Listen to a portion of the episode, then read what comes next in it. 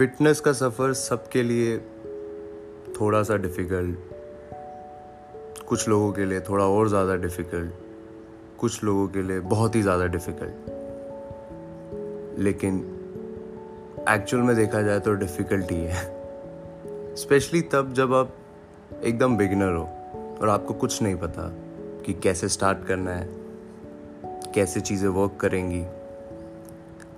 तो वो जो स्टेज होती है वो बहुत कंफ्यूजिंग स्टेज है। अगर कोई फिटनेस से रिलेटेड बंदा ये चीज़ें सुन रहा है तो वो समझ सकता है कि जब उसने स्टार्ट किया होगा तो चीज़ें कितनी डिफ़िकल्ट होगी, स्पेशली तब जब आप कोई चीज़ को दिल से कर रहे हो और एक पर्टिकुलर टाइम के बाद उससे रिज़ल्ट नहीं दिखता। बहुत दुख लगता है कि हो क्या रहा है, सबको अपने आप नॉलेज तो आती नहीं है, इनिशियल स्टेज पे तो किसी को नहीं होती है। तो डिपेंड करता है आपके माइंडसेट पे, आप कितने पॉजिटिव हो चीज़ों को लेके, क्योंकि जीतता वही है जो हारना जानता है। हार का मज़ा भी अलग ही होता है,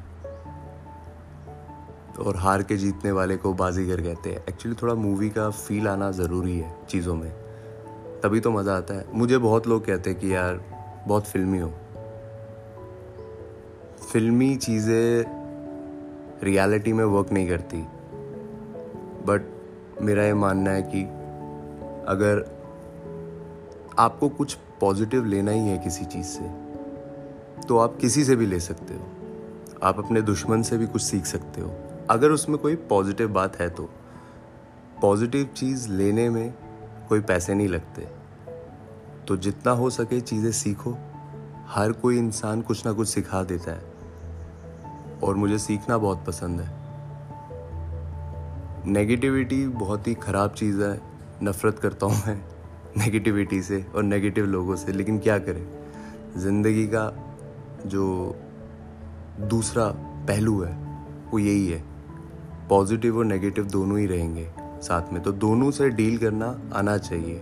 मैंने यही सीखा है, और और क्या बोलूँ मैं, मुझे तो समझ ही नहीं आ रहा। मैं इतना बोलता हूँ पूरे दिन, लेकिन जब एक्चुअल में बोलने की बारी आती है तब इंसान ब्लैंक हो जाता है। ये चीज़ भी मैंने सीखी है तो पहली बार मैं ऐसा पॉडकास्ट बना रहा हूँ, आई होप अच्छा लगेगा सबको।